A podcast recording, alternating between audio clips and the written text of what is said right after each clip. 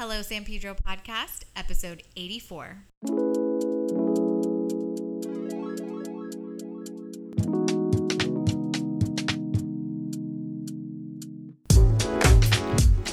Hey, I'm Amanda, And I'm Jess.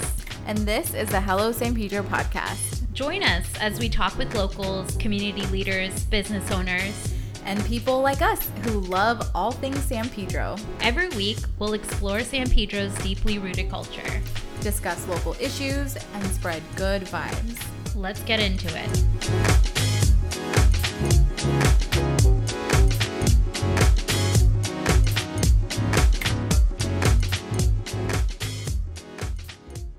Hey everyone, welcome back to the Hello San Pedro podcast. I'm one of your hosts, Amanda Silva.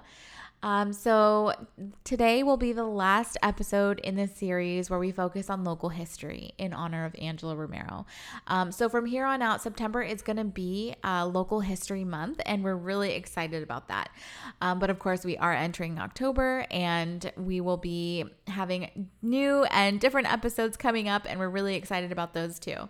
Um, so in today's episode, the final episode on local history. Um, we have an amazing guest. She's just incredible. We love what she's doing. Um, and we would love to see more people do what she's doing, although it is incredibly hard and challenging. And we give her so, so much credit for what she's doing. Anyways, we'll go ahead and let her introduce herself and tell you about her newest endeavor. Hi, I'm Gina Bellis, and I grew up in Westchester, California, and have had the pleasure of being a new San Pedrin here. I'm currently restoring an old Victorian house over in Central Pedro off of 17th Street, and this has been quite a journey. Wonderful. Thank you so much for, for being here today. We're excited to have you. Thank you for having me. Yeah, um, I came across your account during my first early days of sleuthing Instagram and trying to discover San Pedro that way. And I fell in love with Oh, everything that you were doing. um, so yeah, I would. I'm really excited to just get into like learning more about you, and then also how you ended up with becoming the owner of Victorian Great. by the Bay. Thank you. Um, so let's take it back a little bit and then kind of give us a, a rundown of your background. Like, what was your childhood? Where'd you grow up? Okay, so I am from Italian immigrants who came over from Italy, probably I want to say in the 20s, 30s. Um, of course, when my parents came along, um, they were in New York because most immigrants kind of end up there. And so they came over to California probably um, in the 60s, I want to say. And I had an older brother, so then I came along and grew up in Westchester, um, just trying to find a more small town feel. I mean, Westchester's not huge, but it just didn't have that like friendly atmosphere that I was looking for. I wanted that Hallmark movie in Los Angeles. Where are you going to find that? You're going to find it in San Pedro. That is so funny. I love that description. I, I love that you went seeking out that small town vibe Yeah. and you ended up here. Yeah, I think it's because again, my parents grew up in upstate New York in Rochester, which when I would go and visit as a child, I just loved that small town. Everybody knew everybody. I mean, I flew out there one time for a wedding, and as I'm walking down the street, you know, people are like, "Oh, you're that girl from California." I'm like, "How could they possibly know that?" But that's how a small town is. so you better be careful what you're up to, right? it's true. Keeps everyone in check. That's cool. And then, so growing up in Westchester, um, where where did you end up before you ended up here in San Pedro? Like, what was your journey? So I went through a divorce in 2015, and I ended up out in the valley in North Granada Hills. Beautiful neighborhood, but it just wasn't the beach area. You know, living in Westchester, that's a lot closer to the ocean, and so it was beautiful out there. But again, longing for being back closer to the ocean and just being in that more smaller town feel because the valley is quite large and everything's very spread out. So it just wasn't for me. Mm-hmm. And then from there, where did you go? I just I, from there I ended up here. I, basically, what happened was I, I've always wanted to have a bed and breakfast or own a historical house, and so again, having family back in Rochester, I reached out to them. They were kind of helping me look at properties out there, and my mother, who has since passed away, had said, "Please don't move back to Rochester. You're going to hate it. You won't like it." So, in a last ditch effort, I just typed in historic houses for sale in Los Angeles. And amazingly, so there were some that popped up in like downtown area, but two popped up in San Pedro. And one was the famous Dodson house. It happened to be on the market and it was out of my, you know, budget. and then this sad little dilapidated Victorian that just captured my heart came up. It was great price, but it was a probate sale. That's a whole story in itself. Oh my goodness. I mean, but I had to go in court and bid on the house against um, somebody else that already had an offer in. There were investors that wanted to tear it down. And I just wasn't going to allow that to happen. So, and originally it was supposed to be kind of an all cash thing, and I was trying to finagle cash together. Um, it was supposed to be a 15 day sale, and you had to show proof of funds. And so my mom had just passed away at that point, and so I had her account. So I was on her, you know, I was on them. I'm like, oh look, see, I have the money. Oh wow! but I technically didn't have all of the money because I have brothers, and so I was able to. Um, again, this 14 or 15 day sale ended up turning into six months of a nightmare. I mean, the last owner had, a, I guess, a wife that never got child support. She, it, it was terrible. It was six months of really fighting hard for this house. I had to like threatened that I was going to walk away, even though I wasn't going to walk away um, from the sale, just to get them to finally settle with me. I mean, we had transients living in the backyard. Um, people were lighting matches in the house. They were breaking in, and my neighbors that I'd Oh gotten to know because San Pedro is so friendly. Everybody in the neighborhood had given me their phone numbers, and I would call the police, and they're like, "Look, someone's got to put a security fence up. Someone's got to clear this yard out."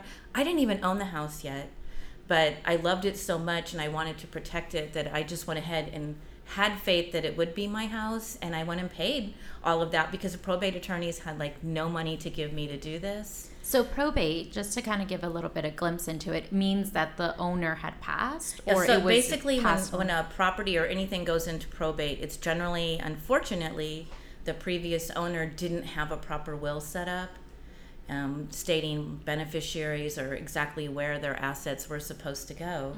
And so this is what happened with this house. And this is probably one of San Pedro's little hidden gems. So happy to save her. There was a lot of bets going on with contractors would drive by, you know, what are you going to do? You know, you're going to tear it down or restore it. And then I said, oh, restoring it. Oh, oh, we all thought you were tearing it down. And Oh my gosh, how um, funny! I'm a firm believer that there's no such thing as a tear down, and that's one of the. I belong to an old house community on um, Instagram, and that's one of our kind of mantras. We just do not believe there's anything, you know, that could be called a tear down. There's always a way to save it. I love that. Yeah. Oh, you're So- saying like the status of the house is never so bad that you have to tear it down. Exactly. Understood. Yeah, Okay. yeah. I was gonna say people tear down houses all the time. No, No, you're saying these old houses, Yeah. yeah. I mean, it's so sad because if you look at the quality and the craftsmanship of just the architectural details in these old homes, you cannot go and have these details remilled or replicated. I mean, the, the cost would be like astounding. Mm-hmm. And I found that out because the house was quite rotten in certain areas, so mm-hmm. I had to have that done. And I know firsthand how expensive it is. So, had you had any experience doing this before? Well, that's Restoring an old interesting because I have three brothers and I mm-hmm. grew up in a family. My father was a plastering contractor. So all my brothers were contractors and then all of my uncles as well. My father had seven, it was seven brothers and one sister. All seven of those brothers were contractors of some sort. They were plumbers, electricians, carpenters, plasterers, wallpapers, I mean, everything. So um, even though I was a girl, and back then, you know, girls just didn't do those things, um, I had the ability to sit and watch all of my uncle's work and just like a sponge soak all of that knowledge in. So the house didn't really scare me, um, even though the first time I saw it, it, walking in there was almost like a haunted house. I can only It- imagine. yeah, it had been. Um, I'm not going to say abandoned, but empty for over four years because the previous owner sadly had passed away. Um, not in the house, but off property. I believe it was at a Smart and Final over here. And yeah, he was buying dog food for his dog, and he passed away.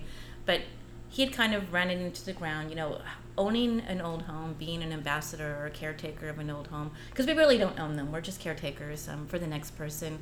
It's a lot of responsibility to keep that house maintained. And unfortunately, he did his best, but he just it kind of got into this deferred um, maintenance, and Then it sat, like I said, for about four years. Feral cats running around inside. And the very first time I saw the house, I called. I couldn't get in. Like the actual listing agent was a probate agent, and I think because they already had a bid, they just maybe didn't want to show me the house, and so I kind of finagled my way in because I was going to see the house. And as soon as I pulled up, I was like, "Oh boy!" And this young, very young agent met me there, and you know, he opens the door and we walk in, and first thing I see is a hole in the floor, and I'm like, "Oh, this is gonna be fun." Oh my goodness. And then all of a sudden, this black feral cat just comes screeching down the stairs, just freaking out. And the guy was so scared he almost fell on his behind. He was like, he was screaming like a girl. Oh and I'm laughing, and poor cat's bouncing off the walls. He finally gets out of the house, and we kind of walk in. And now I'm just like, it's got the higher ceilings, and even though it's filthy and it smells horrible, I I can see beyond that. And he's going, this is the worst house I've ever seen in my life, and I'm going. I love it. I. And here I you are it. seeing I'm all like, the I'm going to get it. I have to have this house, you know. And so after that, I called the agent, the real estate agency, and said, okay, you need to find me someone that specializes in probate sales because this young man is just not going to work out. That's so funny. yeah, yeah. So, had you always, so your uncle and your family had been in construction.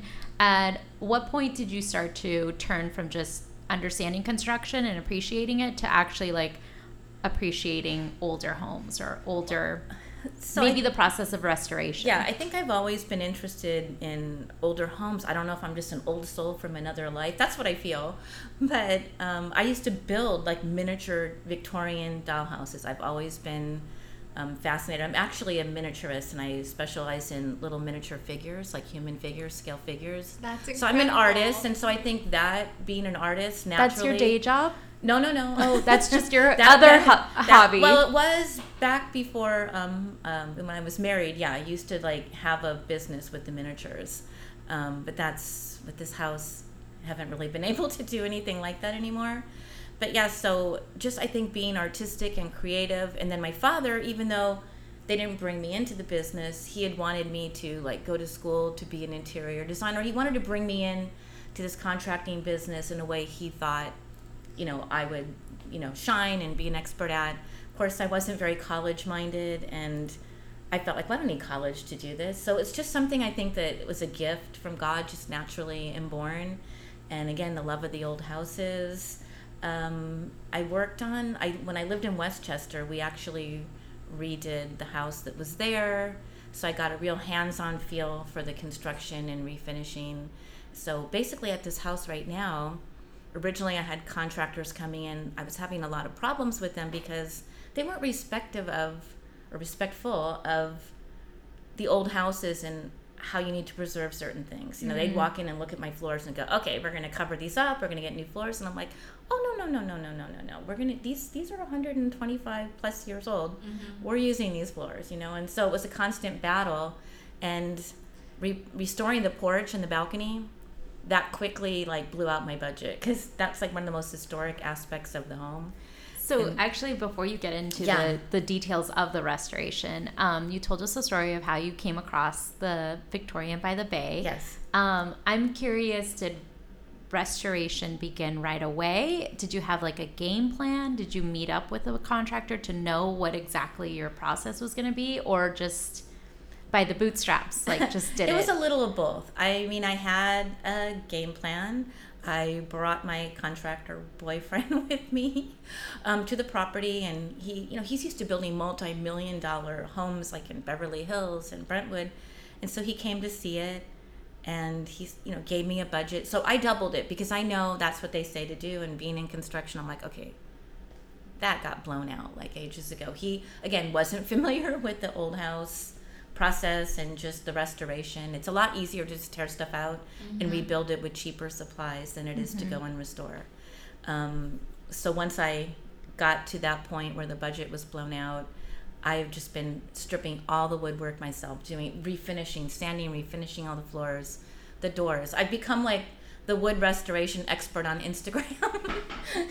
and it, a lot of it, this house, I mean, it has taught me skills that I didn't think I had, and it's pushed me out of my comfort zone, but in a good way, like in a great way. So, So I can attest to this because I started following your Instagram account, which is Victorian by the Bay, and it's following all of your journey of restoration. And I think I came across at the time that you were restoring the floors themselves. yes, And I mean, these were old, dilapidated Yeah, floors, they were bad. really bad. What was like the process of what you went to do? So initially, again, with contractors saying that they had to be replaced, I think their thought process. So at some point, probably when they um, were working on electricity and adding in, I don't know, wiring, maybe outlets somewhere.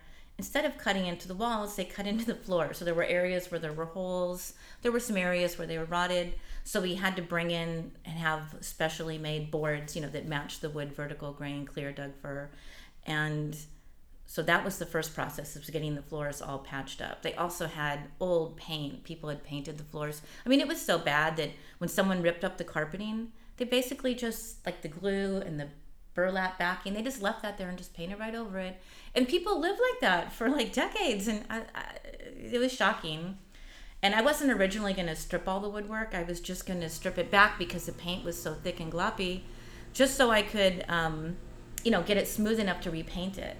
But then when I stripped the wood and I saw how pretty it was underneath, and I could see that it originally had been stained and uh, shellacked, I was like, okay, I can't, I can't. I've got to bring it back the way it was. So it's, but yeah, with the floors, it was just a process of, can I do this? Because in the past, I'd always hired people.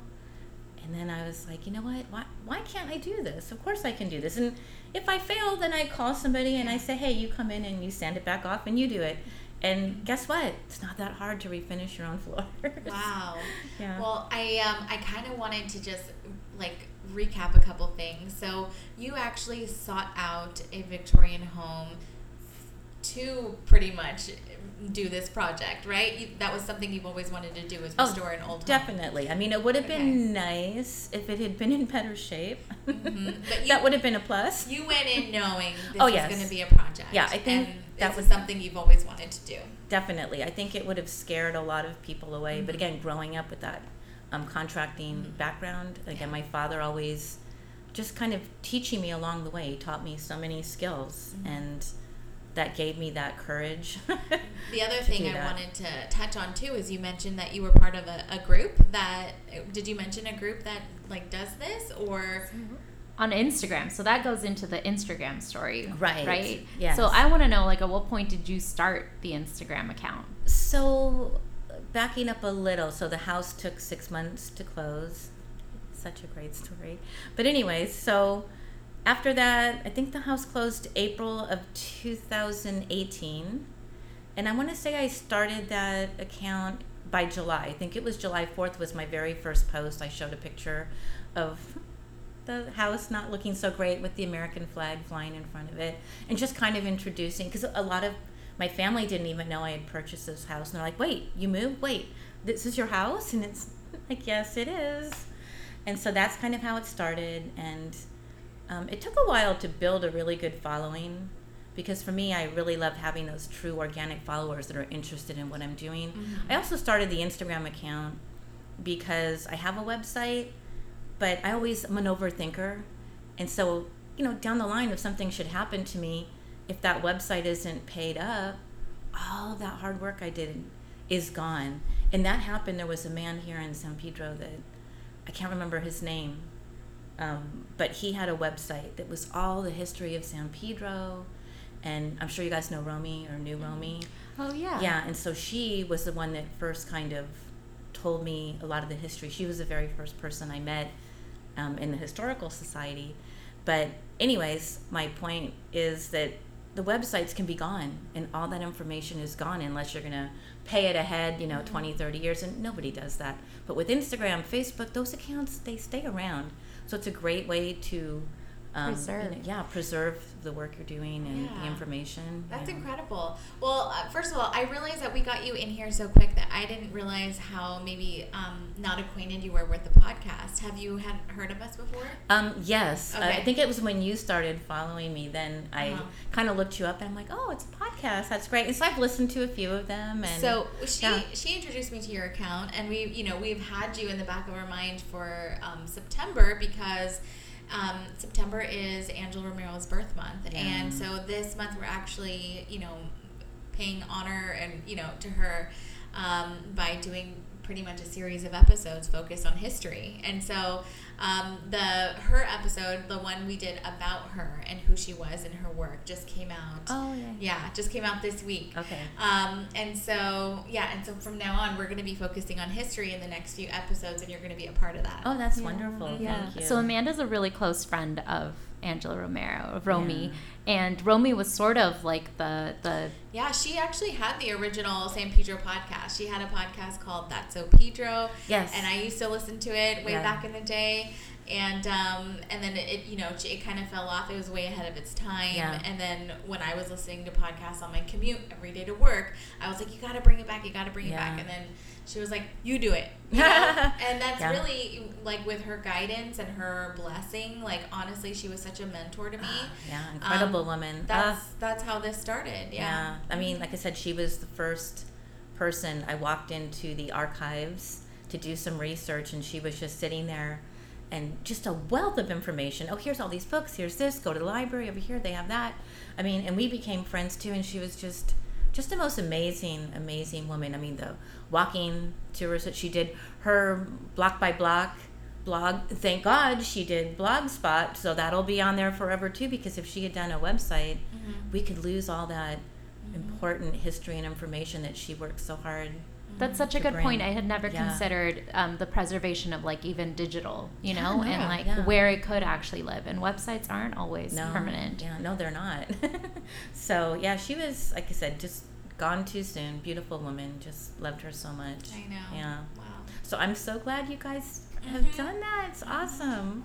Yeah, she was my most frequented guest on the podcast, like in the early days. She's Yeah. probably been on like I don't know six, seven, seven times maybe. Right.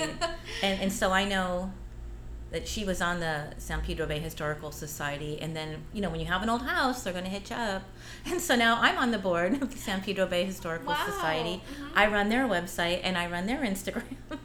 Oh my goodness. Yeah, yeah. You That's are doing good. it all. I didn't really know anybody from that, you know, that group for Right. a while. So I'm so glad that we finally have a connect, you know. yeah, yeah. And um, very cool. I think we need to do a whole episode on just the Historical Bay Society too. Yeah, definitely. Yeah. And we're def- trying to get just a whole new audience, um, you know, bringing it more up now to now because it has been a little outdated and they admit that. And we're trying to appeal to a younger audience because it's really hard to get people that are interested in his.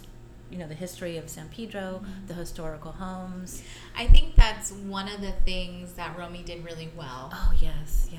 She really brought history to you. And she actually got people out of their houses walking around in the neighborhood and you know actually listening to her give you have you been on one of her tours? You- Uh, i think you yeah, yeah, yeah, you mentioned yes, it. yeah. so um, you know her tours were amazing and they were just a fun thing to do in your head but then you learn all of this fascinating information that you didn't know about san Oh, pedro she had the best ideas because she even got the trolley, I think, involved Mhm. at one point. Mhm. I do believe she even drove them by my house. It was back when it was looking more like a haunted house and everything. But she had these great ideas where she wanted to do like this Halloween trolley tour. I mean, she had brilliant ideas. So I'm hoping somebody you know come and- that's where yeah. we're hoping to is Yeah. that we're, we're really trying to we're trying to do our part in taking up because she has a huge i mean there's so much that she did that we cannot possibly fulfill Right.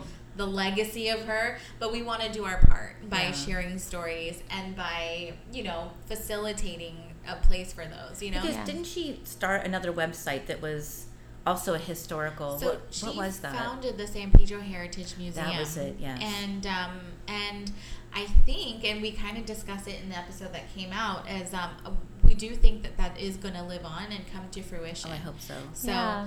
we're excited. You know, the about incredible thing is, I never got the chance to meet her at all, but I'm in, like in awe of how often and how many people have act she's actually touched and how much her legacy is living on in various forms you Yeah, know even with you and like with um with Amanda with like so many people Oh, I know. that I, mean, you. I could be walking toward downtown to go to like a first Thursday, and or she'd be, and all of a sudden I'd bump into her, and she'd be doing a walking tour. Hey, Gina, you know, and big hugs, and then she'd be telling everybody, "Oh, this is Gina, you know, Victorian by the Bay," and she was in the that. very last. I think one of the last interactions we had. She messaged me with a photo of an Eastlake, an antique Eastlake chair that was at a local um, estate sale. Gina, you got to get over. You got to go check this chair. And of course, I bought it. And I was like, I was thanking her on my, and you know, just had no idea she would be passing away so soon. But grateful to have known her. Uh, yeah. incredible Well, I was just gonna say, I think that you are doing part of the work that she like, you know, that she fostered and encouraged here in this town, and I and I love it. Oh, so. thank you. Mhm. Yeah. So um, I'm going back to what you were saying. So you had um, re started to refinish. You had met the, you know, blown the budget, and then decided I'm going to start doing this. Yeah. And documenting it Yes. on Instagram. Yes, definitely. And now I feel like the pressure of constantly having to show everybody something, which is so hard because, like, right now I'm like the glamorous job of cleaning up in there because it gets very messy with the construction stuff going on and the sanding and the sawing and the cutting. Uh, big project lately was just redoing the front stairs or steps. There had been no steps um, on the house for the last like four years Wow. just like rickety things that the construction guys had built just so they could go up and down. Just to get up on the and porch. so happy that's finally done and hoping to get a fence up and landscaping, but still the entire downstairs needs to be restored and some of the stuff upstairs. So Mhm. I'll be back to that wood stripping real soon again. so um, what is the progress or the status update on the restoration right now for Victorian by the Bay? Um, so basically, again, just getting ready to tackle that downstairs. Um, hoping, I, I don't know how much longer it's going to be because it's already been like four over four years, and if I'm only done with the upstairs, I try not to think about the downstairs so much. But I'm hoping you can't really put a time frame on restoration. Um, it's not It's a journey. it is. I mean, if I was just doing new construction, it's bing bang boom done. Um, and then fortunately, or fortunately for me, it's it's a tough journey, but I wouldn't trade it. I mean, it's taught me a lot about myself, taught me how strong I am. Yes. How resilient. yeah, resilient, um, Mhm. patience, Determined. lots of patience and perseverance. Yeah. Those are the the two big P words. Yeah. um, I when I was stripping these doors, I actually would name the doors.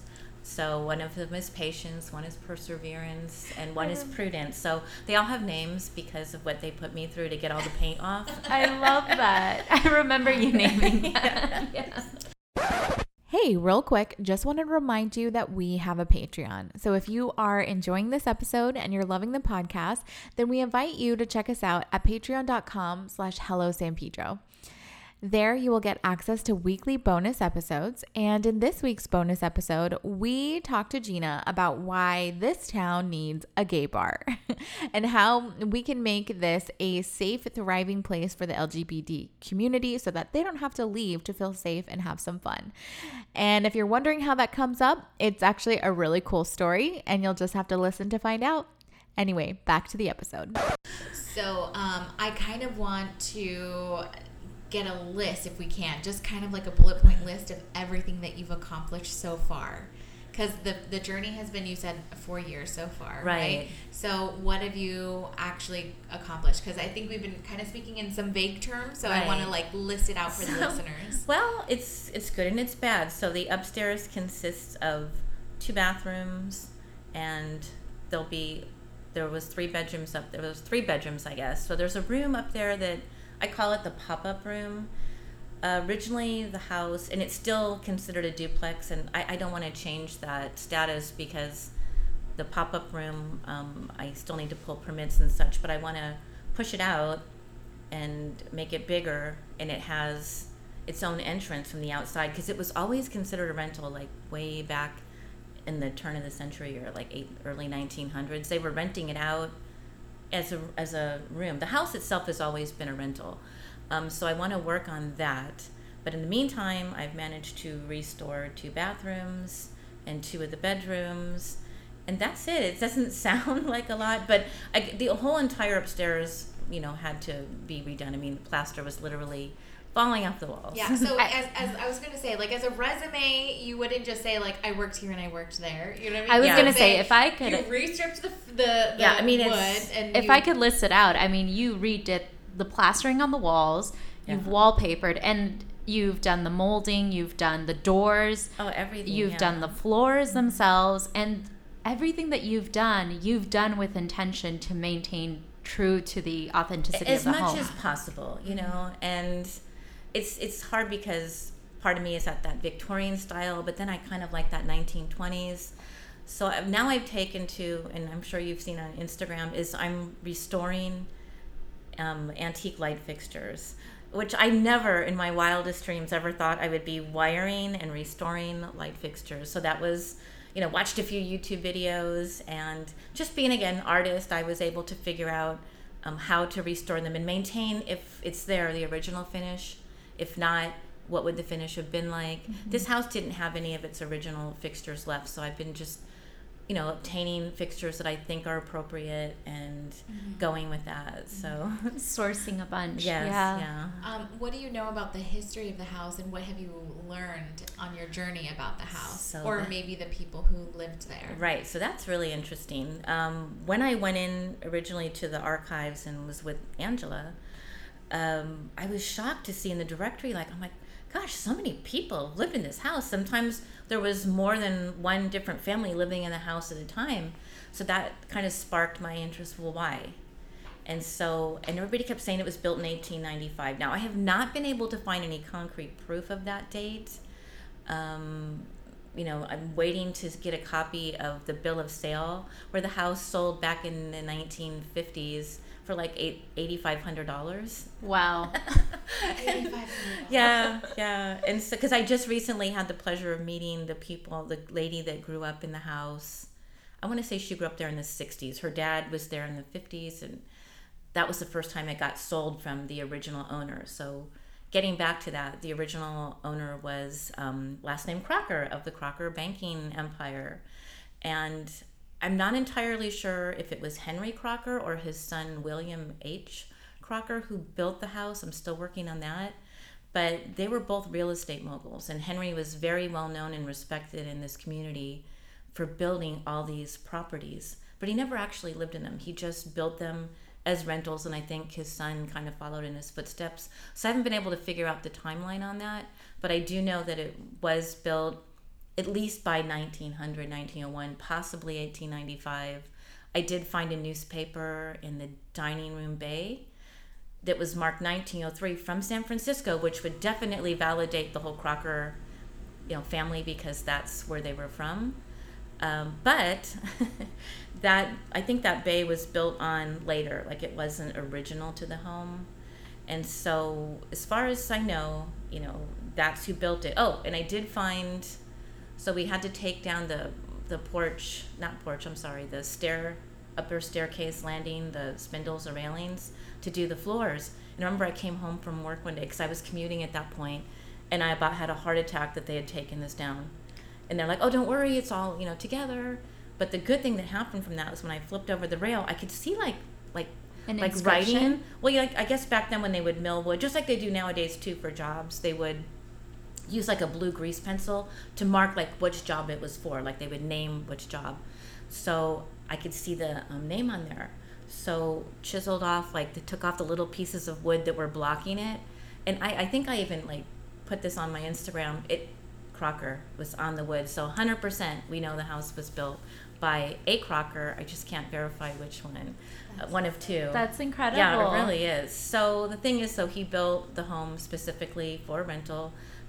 With the city, I believe, or here in San Pedro, it's called the Widow's Walk. And back in the 1980s, it was Tom Dawson and Kathy Catherine Fergus who owned the home, and they were the ones that first actually really kind of fixed it up because it's always just been because it was a rental. Nobody was really taking very good care of it and so they did what they could and she kind of went in and you know painted and but they did things that kind of damaged the home as well. This know, was in so- what time period? that- This that was from I want I don't know I have photo books of her doing the work, which I'm so glad they kept being left in the house with each person that purchased the house. So they're like a treasure to me, you know, just to see that. Um, but when I talked to the lady that grew up in the 60s, I was showing her some of the work in the kitchen that was weird. And she was like, Oh, yeah, no, I thought they did it. I thought their family did it in the 50s or 60s. And it turns out, she goes, Oh, no, we didn't do this. No, no, no, this wasn't here. So it had to have been Tom and Kathy. And they were there, I want to say, from like the 80s to the early 90s. And then after that, the house was sold to Martin Ward, who was quite the colorful character. A lot of people in Pedro know of him and the parties he used to throw there. Ooh. There's a lot of, you know, fun stuff that um, went on. But again, I don't know how the house got the name The Widow's Walk, but I found certificates and awards that Kathy and Tom had won for beautifying the neighborhood, beautifying the home. And it's called The Widow's Walk. I mean, again, doesn't technically have a real widow's walk, but it has this beautiful balcony and porch. And the balcony and porch, Victorian houses generally the porches will wrap around. This one, I can't even find one like it. It wraps inward, like an like an L, inward. And I think when you're up there, you can see out to the whole port and marina. And so, mm-hmm. you know, widows' walks traditionally were put out where women would stand up there and look for their husband, their loved one to come home, and sometimes they didn't. And so that's how the house got its name. So it's referred to as a widow's walk. It is. Okay. And I, I was like, I'm not familiar with that term. I didn't realize that's what that was. Yeah. So wait, is it on the first floor? So generally, a widow's walk would be upstairs at the highest point. Uh-huh. There's a house a couple doors down me, actually the one that Sarah and Nick are in, um, and that has a little kind of pop-up dormer type um, structure. That's kind of a widow's walk, or it would be like if you've ever seen like in the old movies the ironwork at the top and it's kind of Mhm. flat, and you could stand up there. Mhm. Um, so that's what it yeah. was. Wow. Yeah, and it was for like usually like sailors or bi- you know men yeah. at sea, Men and at then them sea waiting or- for yeah. So Yeah. very interesting. And um, so, not that long ago, I remember you were doing a stories. Can you tell us a little bit more about the history of the the photos that you found, the original? What was it? Immigrants that came over. Oh yeah. So I was on Ancestry and I just was typing in names of people or I type in my address. And then when you type in the address, it'll give you little hints. And this family popped up that I don't know if they lived in the house, but I know they lived in the neighborhood. But it was just interesting, you know, to find these photos of, you know, these people that just beautiful, you know, just coming over here, the whole history of coming over from a lot of them were Croatian and Italian. so I guess it was natural that I just ended up here. I was gonna say, did you know that there was a big Italian community here? I did know there was an Italian community, um, and that just stemmed from years ago when I was in a the South Bay Bird Club of all things. Um, some people mentioned, "Oh, you're Italian. Oh, you know, we have this this big Italian club." But I never quite made it over here. But I think I was just destined to be a a San Pedrin for sure. that was a calling. yes. Yeah. So, what other fun tidbit or anecdotes have you learned about the house? Um, I don't know that I've learned anything new about the house. I just know a lot of things that get uncovered in an old house. You never know. It's like a Pandora's box. So when you open it up, you just you don't know what you're gonna find. And uh, one thing, the bathtub upstairs, it was the original cast iron tub that probably got brought into the house like in the 1918, 1920, somewhere around then. At some point, um, a plumber cut into the floor joist. Now, floor joist should always be more than a two by four. These were only made of a two by four, and And the reasoning is for the support. right of the support. You need And- the support to. Yeah. Cast iron tub or tubs are like how Really many heavy. pounds? Yeah, they weigh two to three hundred pounds depending on how big or how old they are, and somebody at some point notched into a two by four, which is not very big to begin with, to run some pipes. And I remember when I looked at the house, the floor was kind of bouncing up there. I had no idea how dangerous. It's amazing that tub did not fall through the ceiling, you know, through the floor to the, the bottom, you know, level. and so you know had to go in and beef it up with you know bigger, much bigger joists and everything. So that was not a good discovery. But it's little things like that that constantly. Um, Now, Pop are, up. are you investing your own money in, in all this? yes. Wow. yeah. So that's why I have that job. so it's kind of funding this right now. Mhm. Yeah, And- which you mentioned earlier. You have a full time job aside I from do. doing this. Yeah. I do. Are you living there? um, no, not Okay. right now. Okay. No. So you're living elsewhere in San Pedro? Yeah, well, just outside, and Okay. then I do have a trailer in the backyard. So, like on the weekends, you know, You come can and stay. stay. Yeah. So, Uh-huh. yeah. I love this. I love the dedication to the project. That's incredible. Um, And also, you're not you you weren't really an expert prior. Like you had been around construction, you were Right. familiar with it. It didn't scare you, but now you've gotten a point where I mean, you just said you're like the the go-to person on your in your Instagram circle for wood restoration. Right. They call me the Bob Ross of woodwork. wow. because Yeah. it's incredible. So just to give a little um, tidbit, you were restoring these doors, and you had to change, I guess, where the handle went or the the um, right. right, like where the knob would Yeah, go. yeah. There, a lot of older doors have they've had the locks in the door the change so many times that things get plugged up with other wood. It doesn't match.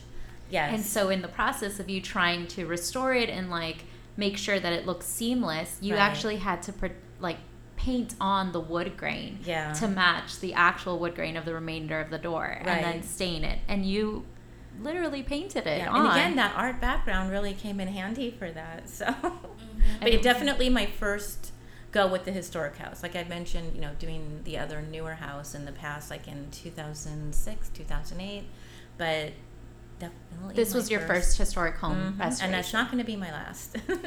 Wow. yeah, So I is love it that much. I really do. I have a question. Is there is there a goal with the house after you're finished? Now, I, I know it's probably hard to imagine ever getting to that point because you still see all the work that needs to get done, but like it's done. What happens then? You you mentioned earlier a bed and breakfast. Is that still something that you want something to do? Something I definitely want to do. Of course, would have to talk to San Pedro about what is and is not allowed because I know there's a lot of Airbnbs here. Mm-hmm. So as I've been, you know, designing this home, I'm keeping that in mind, which is one of the reasons why I want to push that exterior room out because it doesn't have a bathroom. It doesn't have its own little kind of eating area or anything. It's hard to imagine that somebody would have lived in a seven foot deep, maybe 15 foot wide room and have been renting that. I guess back then they would just share the bathroom and the rest of the house. Not something that I would, I, I want to create where everybody would have their own space, their own bathroom. And so that's been in my head in the forefront. Uh, the garage, everybody seems to have some sort of rental over their garage. I'm probably one of the few houses on the street that does not. So my dream is to also at some point do that, turn it into what would look like a Victorian carriage house, so it'd be real seamless. That's exciting. I'm really excited for seeing the progress continue because it's been enjoyable content for myself. Right. Oh, As someone you. who appreciates DIY and like, you know, I, I just like appreciate everything that you're doing because Oh, you're really restoring thank you. something that is a Thank you. treasure and a gem It back is, to its it like is. Shiny new character. You yeah know? no i and like again i look forward to that and you were like i said asked me earlier about like the bed and breakfast that kind of came too because people would just stop and ask me if that was an intention uh, with the cruise ship industry i've had people ask me like when do you think it'll be done they want to book it they want to stay there so i'm hoping that that you know will definitely work out and also i've had nonprofits contact me hoping that i'll do some kind of home tours and i totally want to do that Yeah. and give back to the community I that was way say, yeah I could totally see having some some events, you know, totally paid events too. I feel like you need to make your money back, but also, you know, share the beautiful history of right of that home. Yeah. And um, yeah, I do think it's incredible. Would you use it for filming? Would you release it for filming? And it's interesting that you've asked that because I get asked quite frequently. Mm-hmm. But what happens is the like the, the location scouts will come by and they see the outside and it looks really beautiful, and then they'll leave notes on my door for them, you know, for me to call. But then they'll say, "Well, I go, you can use the outside, but you can't use the inside." Well, no, we need to use the inside. I'm like, no, you don't understand. Unless you're filming something for a haunted house, you do not want to use the inside. I go, you just you can't. It's not And- ready. No, because even like no, they film Perry Mason here a lot, and um, I think Which is set in the 1900s, early the 1920s, I believe, Yeah. 1930s, somewhere in between that time frame. Yeah, so um, I think down the line they may use it as well. You know, I think so. Yeah, when so- you're finished restoring it, I can. yeah, I think they're waiting it. for the landscaping, and again, just to, if I could just at the very least get the entry when the door opens So- looking good. for the landscaping too, you probably are going to try and keep it, you know, I'm, I'm assuming to a design that would have been fitting for an eight, you know, an early 19th century home, right? Yeah, it's and it, that's interesting too because the front yards, at least over in my area, they're very tiny. Yeah. They're you know the properties here aren't huge, um, so there's not a whole lot you can do. But I want to. I don't want to have grass. I want to have. Originally, it had a brick, a walkway which we had to remove to do some work. So we're gonna put that back. But I want to do maybe a mix of pavers and then have like the English like kind of garden beds in the front. You know, just something real again pretty and it would be appropriate mm-hmm. to the style of the home. So. Mm-hmm. What is the reaction and maybe even like the support that you've received thus far from like friends, family, and now even like your Instagram community? well, initially, I remember sitting out front of the house. The security gate was up, and I remember, I believe it was Halloween night. And we do get a lot of children on, on the street, which made me happy because my last neighborhood, nobody trick or treated. And I remember just hearing people go, Oh, that's the haunted house. That's the scary house. And the kids, Oh, that looks so scary. And um, I'm sitting there on the porch going, Oh. And now, you know, it's so nice because, again, people will just stop by and they're just bowled over. Um, Diane Middleton, who you know, um, in Pedro here, commissioner. Oh, Of the, so she was uh, friends, very good friends with my um, neighbor Lorraine Arian, who was Dave Arian's sister. He was, he's like a rock star. You know, he was. I had no idea how, what a celebrity he was here. Well, he passed away, but recently, uh, before Lorraine passed away, Diane was sitting on the front porch and we were chatting, and she said, "I have never seen this house look so good." Oh, wow. And that was a huge compliment because I believe she mentioned to me that she and Dave were the original owners of my house next door, you know, when they purchased it. Probably also back, I don't know if it was the 70s or, you know, when it was, but so that was a high compliment. Mhm. Definitely. That's incredible.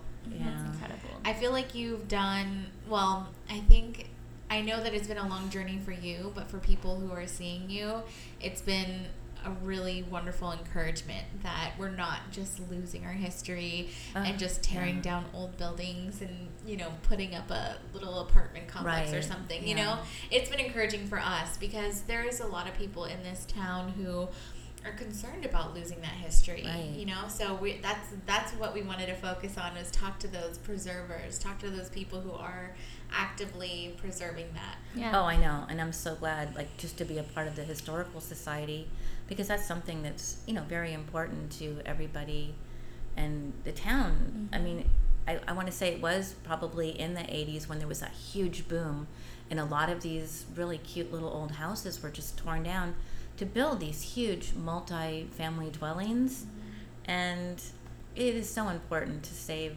these older homes. And I've met a lot of younger couples that have been purchasing um, some of these little historic craftsman houses, and they're on Instagram as well, and they're working on their homes, and so exciting to i see have heard that there are more more couples who are kind of doing the same thing where they're not just putting in the new stuff they're literally restoring the old or like at Right. least trying to put it within the same style you know what i mean so that it's authentic to the home right Yes, Right. because yeah, Um, my house is just outside of the Vinegar Hill Historic Mhm. um, Preservation Overlay Zone, so I'm not quite in that. But if you drive over there, there's so many cute, again, a lot of craftsman homes, but just so that was an beautiful and well preserved. Yeah. That was an appeal for me and my husband. Like when we came to San Pedro, was I mean I grew up outside, like in the South Bay area, and I my notion of LA was just sort of suburban, carbon copy in a way. And coming to San Pedro, seeing so many homes in different styles, like craftsman, Spanish, Yeah. Victorian, like that was incredible. And to see how much of it was like preserved and intermingled. It just like gave this charm and character It to the does. city. That's one of the great things about this town is the diversity, even of just the people.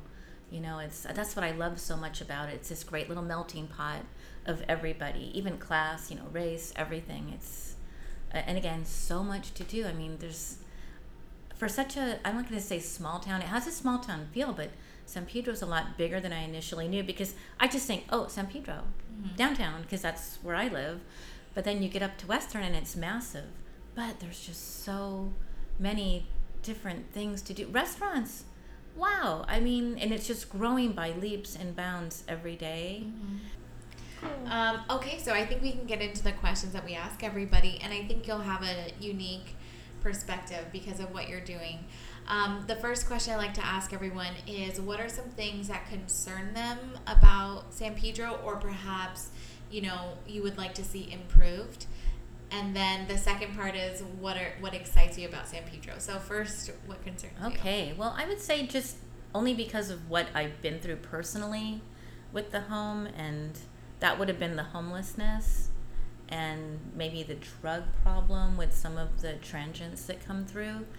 Um, because I do see that San Pedro has such great outreach programs, and they have fantastic, you know, they have shelters. There's there's really no reason for all of this to be going on because it's a choice it's being made by these individuals i mean i'm a very compassionate person and people that are truly homeless you know i know if that happened to me i, I would be just over at one of these facilities reaching out for help and so i recently saw on was it chris Bolanek has a thing on the crime in san pedro um, on Facebook and he has Instagram. And I think it was on Pacific. There's that little area like 13th, 12th, 13th, 14th, where I think like Dancing Waters and all those, where apparently these same people had broken into these. I don't even know how they wouldn't know since it was going on, but had broken into these buildings and had broken holes through all the walls in these businesses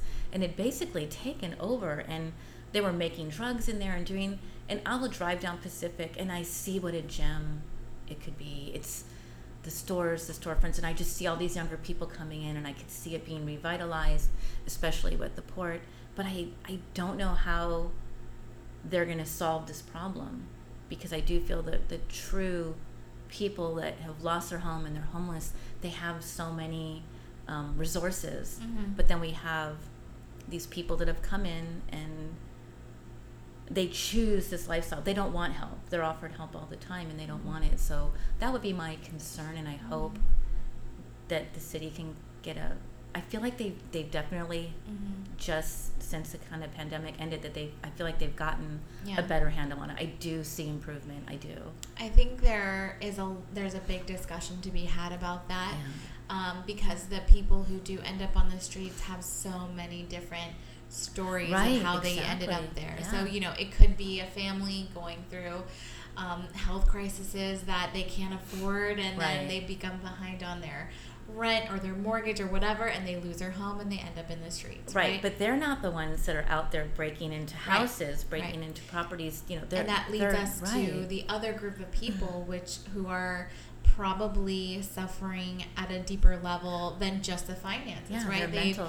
they're mentally you know Mhm. the the mental state has um i want to say degraded in a way the uh the drug addiction has Yes. caused them you know so that nothing is important except for that Right. fix you know and so those are all mental health and health issues that need to get Mm-hmm. addressed we actually had an episode with um Brandon Bra- Evans. yeah, with Brandon Evans from Providence, and he works in that unit Oh, wow. that deals with the mental health. Um, the it's like the mental health crisis unit, mental and, and, behavioral health. Yeah. And then also the addiction recovery unit. And so it is great to see these programs here. But I think even to his point, he was like, "We need more, or we need just Yeah. more, Yeah. more support." There's so much burnout in those particular Yeah. support and, and it- industries. it's you know? difficult too because you can't force these individuals who need help. Mm-hmm. And a lot of these people are really young. They're like in their 20s and and it as a parent, it breaks my heart Yeah. Because that could be your child that you know mm-hmm. what happened what went wrong it's just Mm-hmm. a little scary when you know you see somebody coming on camera onto your property, and, Absolutely. and again, and they don't they don't want the they're refusing this help. Mm-hmm. They don't they don't think they need it, and mm-hmm. so I hope that there's a way that we could help these people seriously. Yeah. yeah. Yeah. Um, on the flip side of that question, what is what are some things that excite you about San Pedro? Um, definitely just watching the growth. Some people might not like a lot of these buildings that are going up in downtown, but I like the fact that they're remaining like they're keeping storefronts in them. There's so there'll still be that business opportunity, uh, but it's looking more like a downtown while still retaining its charm. So that's exciting.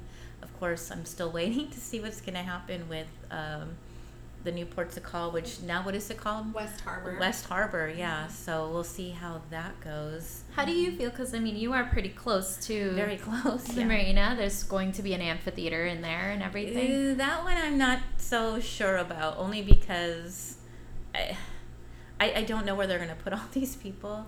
Um, the speakers could be an issue. Um, just being on the historical society, we have um, been going to a lot of the meetings, and from what I understand, the speakers are actually going to be facing toward our properties as opposed to out toward the water. Really? Yeah, and so that would be a concern. I, I think it's the opposite. Oh yeah, I hope I hope that that's true because um, I haven't been to any of these meetings, but our president Mona, um, she has been attending them, and that's been a huge concern because, I mean, if they can come up with proper um, parking and I guess the way in and out of town without congesting the town too much because we only have you know Gaffey, we have Pacific, you know, small town.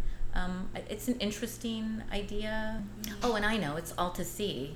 So Oh. that's really yeah. That's I had the pleasure of going over there. We had one of our annual meetings held down there, and they were giving us a tour and such a fascinating place, doing a lot of really cool experimental work on just like harvesting possibly food from the ocean in the future. I mean, uh, keeping our air clean because that's a huge issue in with the port.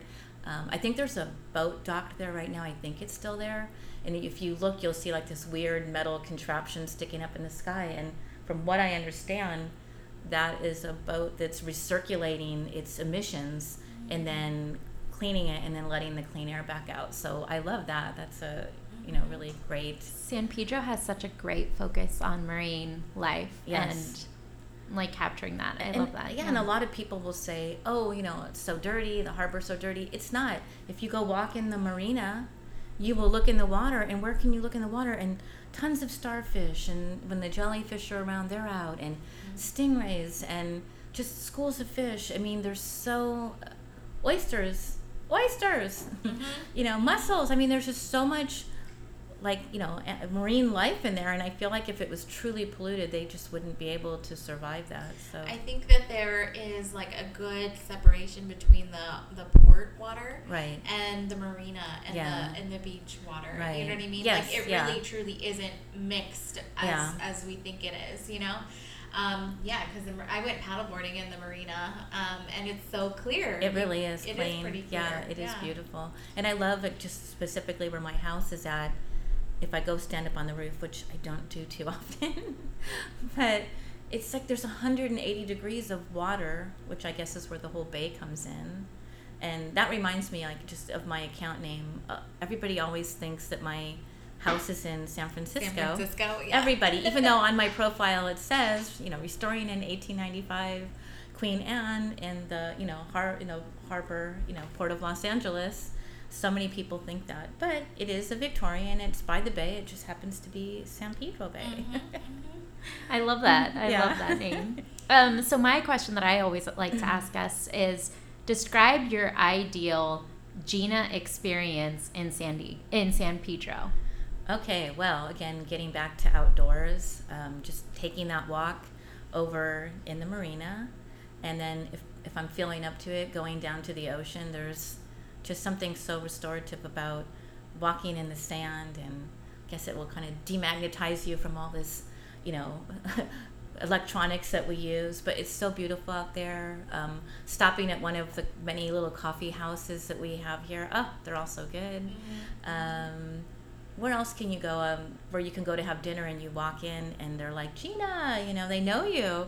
And so one of my favorite restaurants here in town again living closer to central pedro is puesta del sol. I'm in there all the time. You'll you'll see me there. Say hello. Um, and again you walk in and they're like gina gina or where have you been? You know and uh, downtown is the same way. So those are the things you know that i just enjoy doing is getting out enjoying this natural beauty that we've been blessed with, and then all the fine restaurants and cuisine. So. Mm-hmm. I love that. Mm-hmm. Yeah, Pedro. Pedro really does have um, amazing restaurants, and I think that it's just a matter of time before we really have like a, a thriving downtown life. You know, right. where you can really come out and yeah. stay out and not have to really drive anywhere else to enjoy your night. You know. Right. I, yeah, I think before the pandemic, it was really getting there. Like.